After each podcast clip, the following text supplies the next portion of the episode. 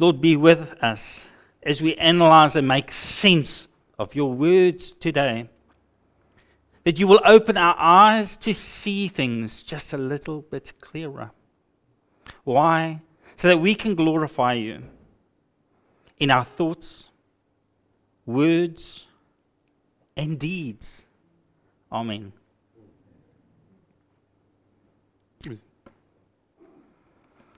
Okay, the, pa- uh, the passage today that we're going to be looking at is 2 Corinthians 5.10. And I'll be splitting it over two parts. This week, we will address the misconceptions we bring to the passage, while next time we will look at applying the words in context to this specific judgment. So let's turn to 2 to Corinthians 5:10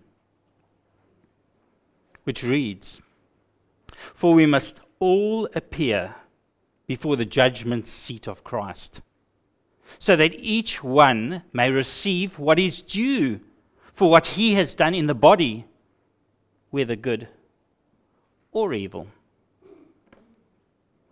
Now, I know that there are many of us that might already have expectations on where this is going. But I think you're going to find that you are wrong. I was wrong. I need to tell you, everyone up front, that this is an encouraging and wonderful passage.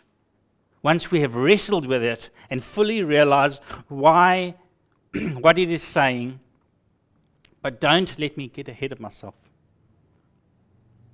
Firstly, we will look at church history and hear what the church fathers had to say in the Westminster Confession of Faith, chapter 33 about this judgment. The reason we look at this kind of document is because God's word does not change.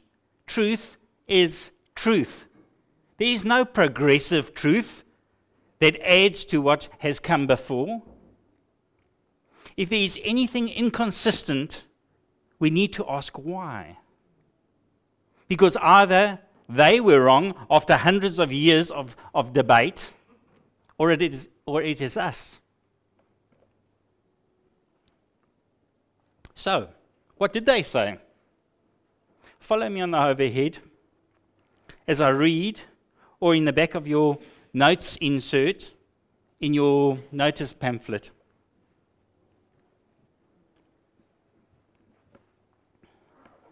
God the Father has ordained a day in which he will judge the world in righteousness by Jesus Christ, to whom he has given all power and judgment. In that day, not only will the apostate angels be judged, but all the people who have lived on earth will appear before the court of Christ to give an account of their thoughts, their words, and their actions and to be judged according to what they have done in the body, whether good or evil. God's purpose in arranging for this day is to show forth His glory of His mercy in the eternal salvation of the elect and the glory of His justice in the damnation of the reprobate who are wicked and disobedient. At that time, the righteousness will go in the righteousness the righteous will go into everlasting life and receive the fullness of joy and the refreshment which comes from the presence of the Lord. But the wicked, who do not know God and do not obey the gospel of Jesus Christ, will be thrown in e- into eternal torment and punished with everlasting destruction away from the presence of the Lord and the glory of his power. God wants us to be completely convinced that there is going to be a day of judgment as a deterrent to sin for everyone and as an added consolation for the godly in their suffering. He has also made sure that no one knows when that day will be, so that we may never rest securely in our worldly surroundings, But not knowing what hour the Lord will come, we must always be alert and may we always be ready to say, Come, Lord Jesus, come quickly. Amen. Now, I'm sure that is the first time that you might have ever read a chapter from the Westminster Confession of Faith. From my personal opinion, I think I might have only ever heard four or five times accumulatively spoken throughout my Christian walk concerning this document. A disservice done because of the truth of the word that forms part of it. A man made document that takes you on safe passages through the seas of heresy. Passages that have taken hundreds of years of church debate to charter. Narrow, safe paths of truth. Paths that give us a great place to start. Now, I'm sure that many of you have and will be wrestling with this passage about the judgment of all, as it includes believers. Probably because you know bits of Scripture, but have never been able to have enough to formulate a complete picture to have peace with it. The thing is, how can you hold a view of your sins will be removed as far as the east is from the west, but you will be judged? And on top of this, you might have memorized Hebrews 8 and find yourself biting your lip just to stop yourself from shouting out the words of God. For I will have mercy towards their iniquities, and I will remember their sins no more. Did you hear that? God will remember your sins no more. How do you quantify these apparent disparities? Let's think about it. The thing that needs clarification in the statement sins are remembered no more. There are two ways of interpreting this statement. So let's put on our thinking caps. And if everyone will bear with me as we work through this conundrum. Firstly, if we remember their sins no more, is to have your sins totally wiped from everyone's mind, including God's. What would the result from such an action be? Sin that you are ashamed of and you do not want to make known would be removed from all of remembrance. That's what you want, don't you? We are ashamed at what we have thought, said, and did. And we don't want them exposed. We want to hide our sins in the dark, don't we? But what are the implications of such thinking? I know we want to remove the sin that is ever before us. The Bible says so. However, the effects of this action would mean that the mercy and the grace of God would be totally removed. We would forget the love God has shown towards us. Remember my last sermon? The love the triune God has shown us. The love that needs sin to make itself known. The Father that sends the Son to die for an enemy the Son that dies for you and to have your sins removed. The Holy Spirit that works the dung pile of your hearts and minds. This would be totally eradicated. All we and the angels have learnt from, from the fall of man and the adoption through Christ. It would eradicate the glory of God and his love shown towards us. Why? Because you are ashamed. Your sin would be exposed. Your self designated description of being holy and righteous is tarnished. people will not be able to speak of your great sacrifice and accomplishments. They will not be able to worship you, you holy, perfect creature, you. Didn't Satan think the same way? Which says this life is about you and not God. All of a sudden, who is God? Would you blot out sin and eliminate grace, mercy, justice, love, wrath, long suffering, just to mention a few characteristics of God that you would blot out by our thinking? Why? So we would look spotless. Would we remember who God is? No, we wouldn't. We would lose the knowledge of His true nature. We would not remember who He has shown us He is. Why? Because everything we have been shown uses the lens of sin. So we need to, we need to consider the second option an option where we can hold on to the lessons we have already learnt. Lessons that show us the goodness of God despite our sins. So, how do we interpret I will remember their sins no more without destroying everything we have acquired about God? How do we not throw out the proverbial baby with the bathwater? When he says, God will remember your sins no more, it must be referring to the just judgment that follows sin, a punishment that Jesus has paid for, condemnation that is no longer directed at you. The judge's wrath will pass over you because of the blood shed on your behalf through Jesus Christ. If we apply it to our children or to our, ourselves as children, it becomes crystal clear. Do we not discipline our children so that they will learn to live in harmony with God and neighbor?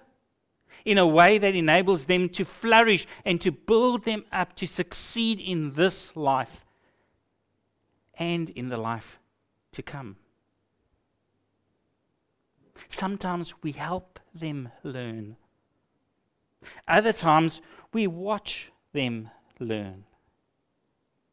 While again, sometimes we pray for God to teach them lessons they lack.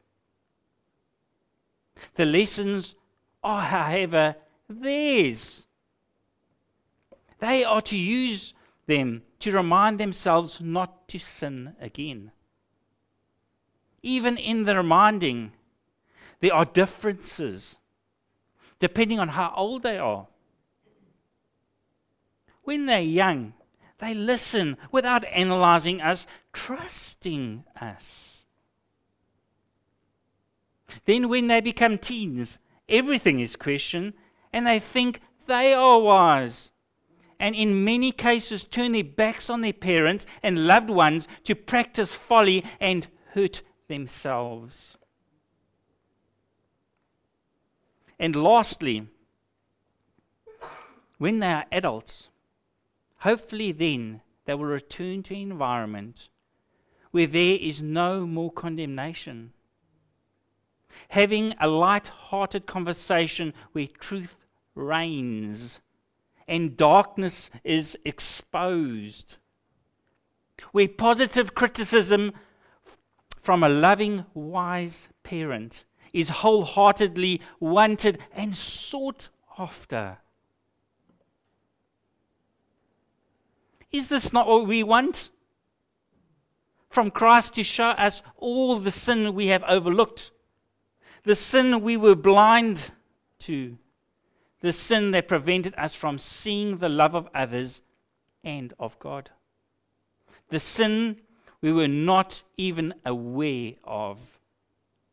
In our hearts, we say we want a new and perfect body. But surely you realize our minds must also be perfect. And for that to be so, our desires also need to be accountable. Not to punish us, but for us to be who God has called us to be, to be a son and daughter that are like Him, perfect in thought, word, and deed. Sins and lesson, sins and lessons that mold us into seeing life like God does, living life like Jesus did. Why? Because his ways are good.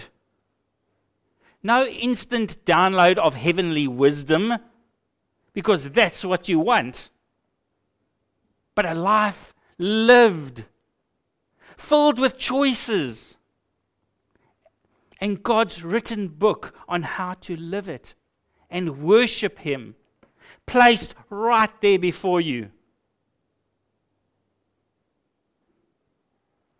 The difference between the bodies we have and the new heavenly bodies we will receive is that the latter will be incorruptible. Bodies that are impervious to sin. Bodies that will be naked but not ashamed. That sin that you are so ashamed of sharing, not being taken away, However, the fear, the shame, and the condemnation stripped away. No longer worrying because everyone knows, not because God is telling them, because you will be telling them. You that will believe that you are forgiven.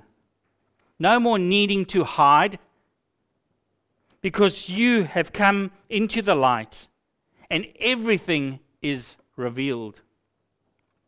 Sin is not the focal point anymore. Praising God for His grace that supersedes these thoughts. You'll be willing to shout the grace that covers your sins from the rooftops, like in the story of Luke 7:47. I tell you, her sins, and they are many, have been forgiven. So she has shown me much love. But a person who is forgiven little shows little love. Have you given all your sins to Christ? Or are you still holding on to the sin that you're ashamed of, the sin that you think He will not forgive? Have you given all of it over to Him? Every little bit. Nothing held back. Does His grace wash over you and your life, purifying all of it from day one to today?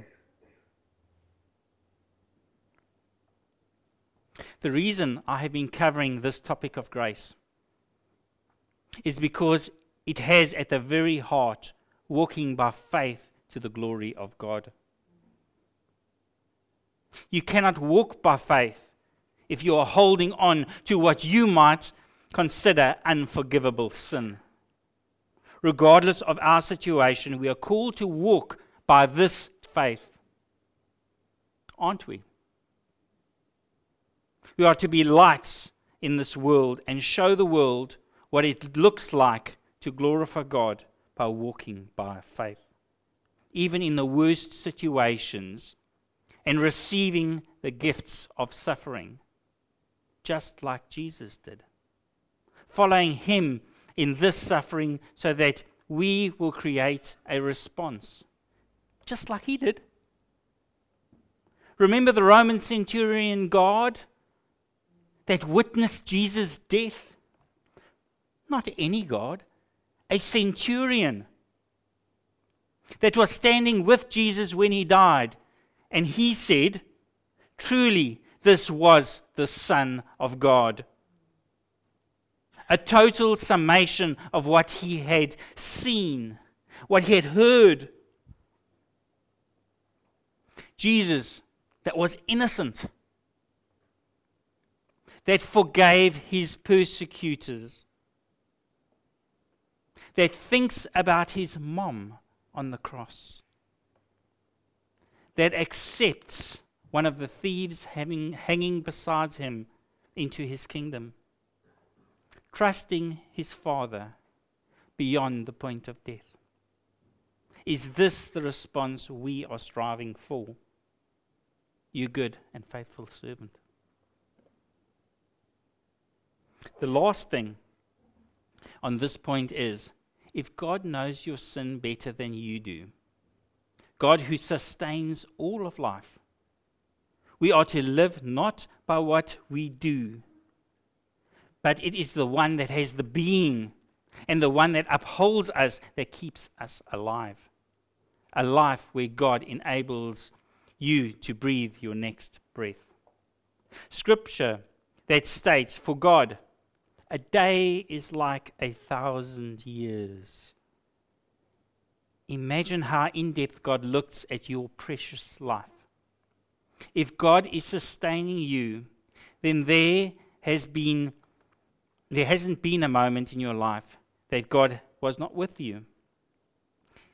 Every good and evil deed, He was with you, keeping you alive as you shook, shook your fists defiantly at Him, or when He empowered you to do the right thing.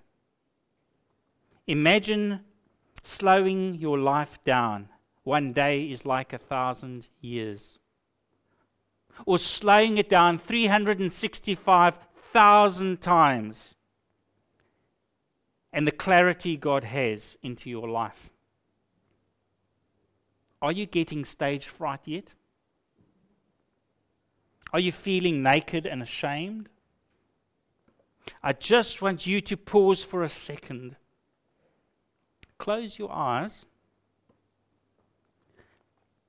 and do not. oh,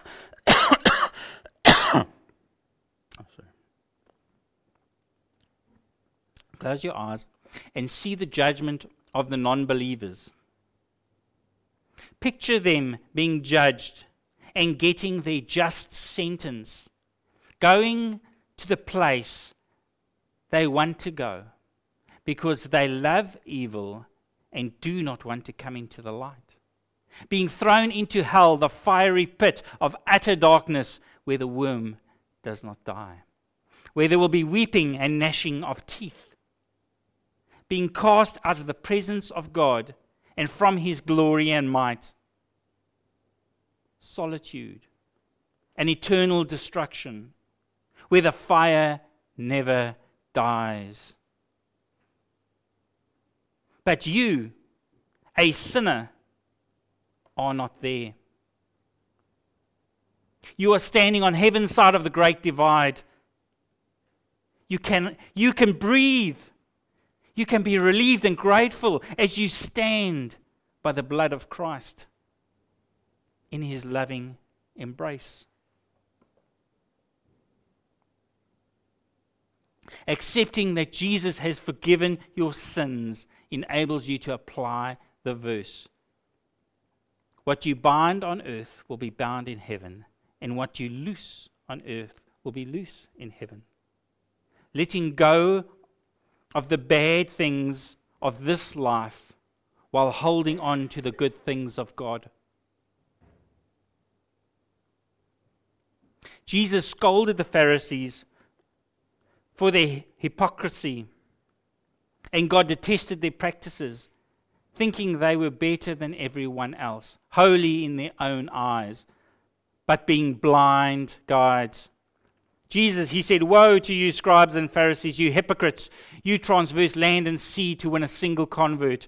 And when he, he be, and when he becomes one, you make him twice as much a son of hell as you are. Are you legalistic or are you practicing grace? What are you holding onto that will be burnt up in heaven? What sins are you treasuring? Are you going to loose your sins now? Holding on to the grace Jesus gives? Jesus tells of a lady with much sin. Do you have much sin? And do you want to rid yourself of it? She washes Jesus with tears. Is your heart broken like hers? She humbly washes Jesus' feet with her precious, heartfelt tears. She honors Jesus by placing an alabaster jar of perfume on his head. She not only leaves Jesus with the scent pointing towards his death and resurrection, but the scent is left on her. The scent of acceptance, the scent of adoption, the scent of forgiveness, the scent of being loved.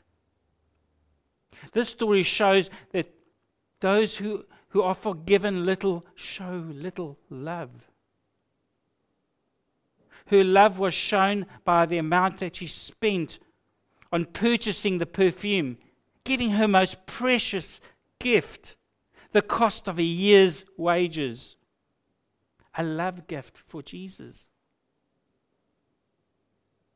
But you need to judge how much you are a sinner. The thing is, the better you judge yourself, the more sin we all find within ourselves, and the greater we see we need a Savior.